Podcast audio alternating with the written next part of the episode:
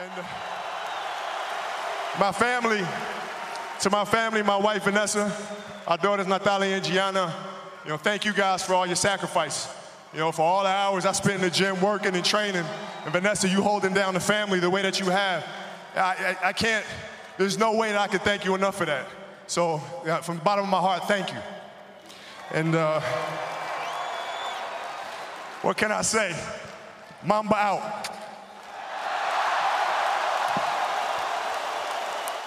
Greetings and salutations, FSP listeners. It's your boy Jai-Hov. I'm riding solo on this FSP podcast to give you a brief synopsis of a Kobe Bryant fan dealing with this tragedy. Now, full disclosure, I was going to wait until the end of the week and record a podcast on our normal time, and we'll have our regularly scheduled podcast on February the 3rd.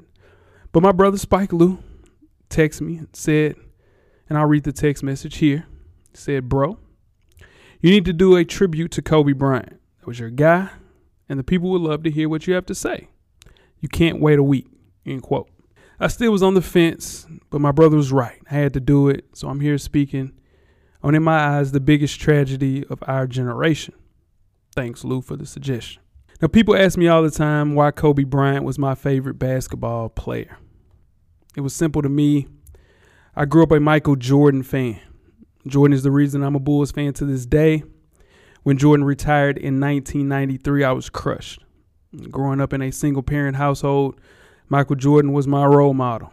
I started chewing bubble gum like him, rocked the sneakers, had sleeping bags, jackets, anything Jordan related. My mom and my aunt were buying it. That makes me want to say thank you to those ladies because they're living angels, and I had no want my entire childhood. I had friends that assumed we were rich, super far from rich, but that's just a testament of how hard they both worked to make sure to make sure I was happy. I love those ladies with everything in my heart. There's nothing I won't do for either one of them, and as an adult, I will go on to make sure their lives are the best as they grow older. But that's a whole different podcast. Let's talk about Kobe Bryant. Now, when Michael Jordan retired for the first time, I cried like he was family. That's how deep rooted my fandom was with Michael Jordan.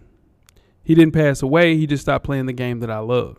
When Jordan came back, I was a little older, but it was the same effect. I was locked in for the three-peat, but during that final run, that's when I started hearing rumblings about Kobe Bryant from Philadelphia. When I watched clips of him, I saw something in Kobe that I saw in Mike the same drive, the same will to win, the same passion. It was similar, but with a little more sinister vibe to it. It was MJ with a modern day swag. And throughout his first couple of years with the Lakers, I saw him coming into his own. I saw him doing Michael Jordan ish things with his own flair. And I will stand on this hill, maybe solo, maybe with a couple of people. Michael Jordan made it a hot line, Kobe Bryant made it a hot song. It's evolution. If you ask generations before us, nobody did it like the Big O. And there's a generation that says nobody did it like Dr. J. Then there's a generation feels the same way about Michael Jordan, LeBron James, so on and so on. It's just evolution. The game changes, technology changes, rules change. This era, in my eyes, was ran by Kobe Bean Bryant. Many people will argue Tim Duncan, LeBron James.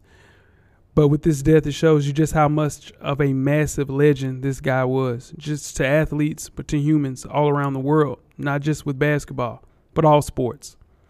Every athlete lived by his approach to the game and used it in his or her own life. His life was just not basketball, he was so much more to so many people. When he ruptured his Achilles in 2013, I saw how great he was playing. His field goal percentage was at its highest since 2008. Assists were at a career high. This was going to be a career year for somebody at his age. This is very similar to what LeBron is currently doing right now for the Los Angeles Lakers, an MVP caliber year. That Achilles injury changed his game forever, but that year in 2013 was vintage Kobe. Let's fast forward four years later. I ruptured my Achilles tendon. I was depressed, angry. I went through every emotion possible. But I saw the documentary Kobe Bryant's Muse on Showtime that chronicled Kobe's Achilles rehab. If you ever tear your Achilles, which I pray it never happens to anybody listening to this podcast, watch this documentary. It will force you to attack the injury just like Kobe Bryant did. So I'm watching this documentary, Kobe Bryant's Muse, and I realized Kobe ruptured his left Achilles as well. So I get the great idea to approach the injury just like Kobe Bryant would when he tore his left Achilles. Not because I was training to play an NBA game, but I just wanted to bounce back at 100%. So I'm telling my physical therapist, shout out to Kurt, I would go to PT in Kobe sneakers. I would tell him that I would want to be back at 100%, and I will be back at 100%. You just have to push me to get there. And he was all in, not just because it was his job, but he saw that I was 100% serious. And I did. My Achilles is now 100%, a year and a half to almost two years later. Not that I'm going to play in a rec league ever again, but I got it back to 100% just in case some shit pops off and I need to break out. And I can break out with the best of them, thanks to Kurt Kobe Bryant. Now let's rewind a year before his retirement. During his final year in the NBA, I decided to create a collage. I wanted to do something that was special, something that would bring light to his brilliant career in the NBA. I went through thousands of pics to put together this collage. It took me over five months to create it, and I decided to go with a black and white silhouette just because it would make the images blend together like his career was one big movie. And while picking out these pics, I came to the conclusion that I couldn't do it on one large canvas. I had to split it up within 20 years of his NBA career 10 years and 8, 10 years and 24. It was a tedious process, but I finished it. It's single handedly my favorite collage I've ever put together. And I finished the collage within the week before his final game. Hung it up in my work office. Every person that would come into my office in amazement, it was a conversation piece for sure. People that I had no clue that followed basketball would sit and stare at the collage for minutes at a time, just amazed at his accomplishments, highlights, and lowlights. Yes, lowlights, because the Chris Childs pick is on the collage. I think Kobe needed that low light.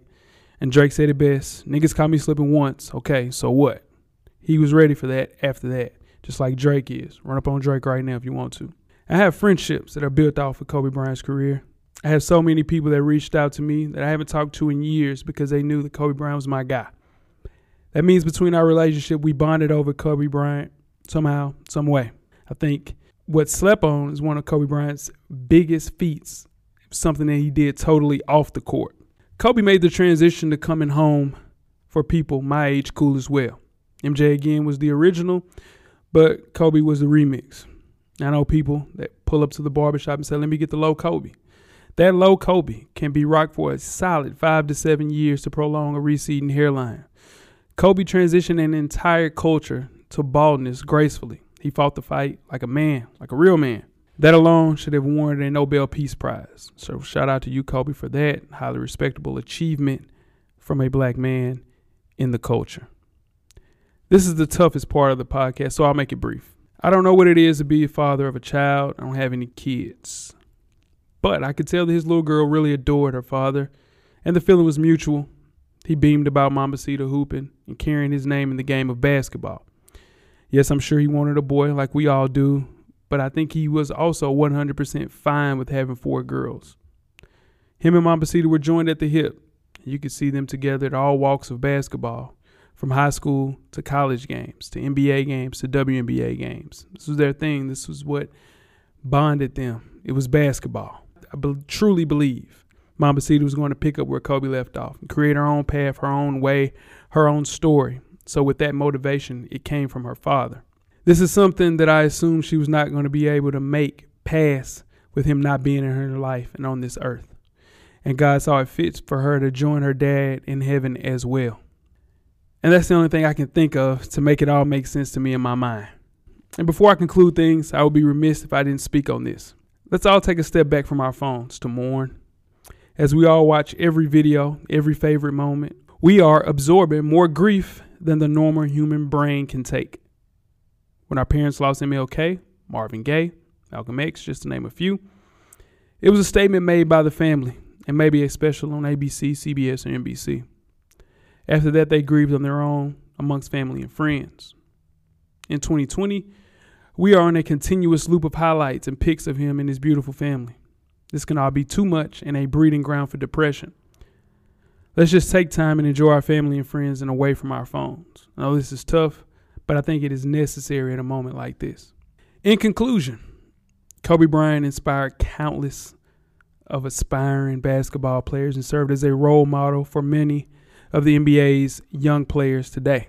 His time here was too brief, but his legacy will be everlasting. Kobe was once in a generation player who will forever be remembered for his competitive nature and his will to win. They threw away the mold when Kobe Bryant was born. There will never be another like him. The potential for greatness exists in all of us.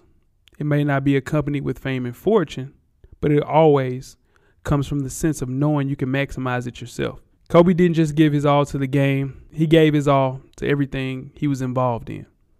Because of that, we just don't mourn all that he did, we mourn all that it was going to be. May his legacy live forever. Keep his family, the families involved, friends, and fans in our prayers. The basketball world will never be the same without him. Rest in peace and power, Kobe Bean Bryant. Mamba mentality forever. One love. You know, you guys know that, you know, if you do the work, you work hard enough, dreams come true. You know that, we all know that.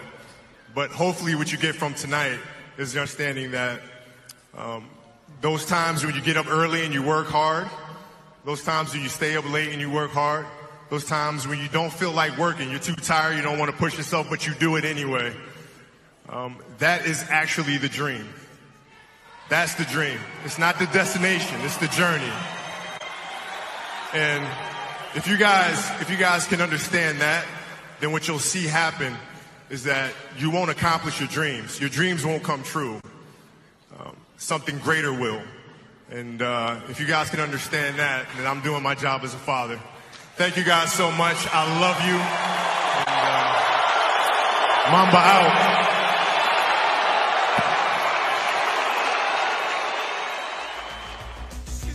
Life moves pretty fast. If you don't stop and look around once in a while, you could miss it. The revolution will be podcasted.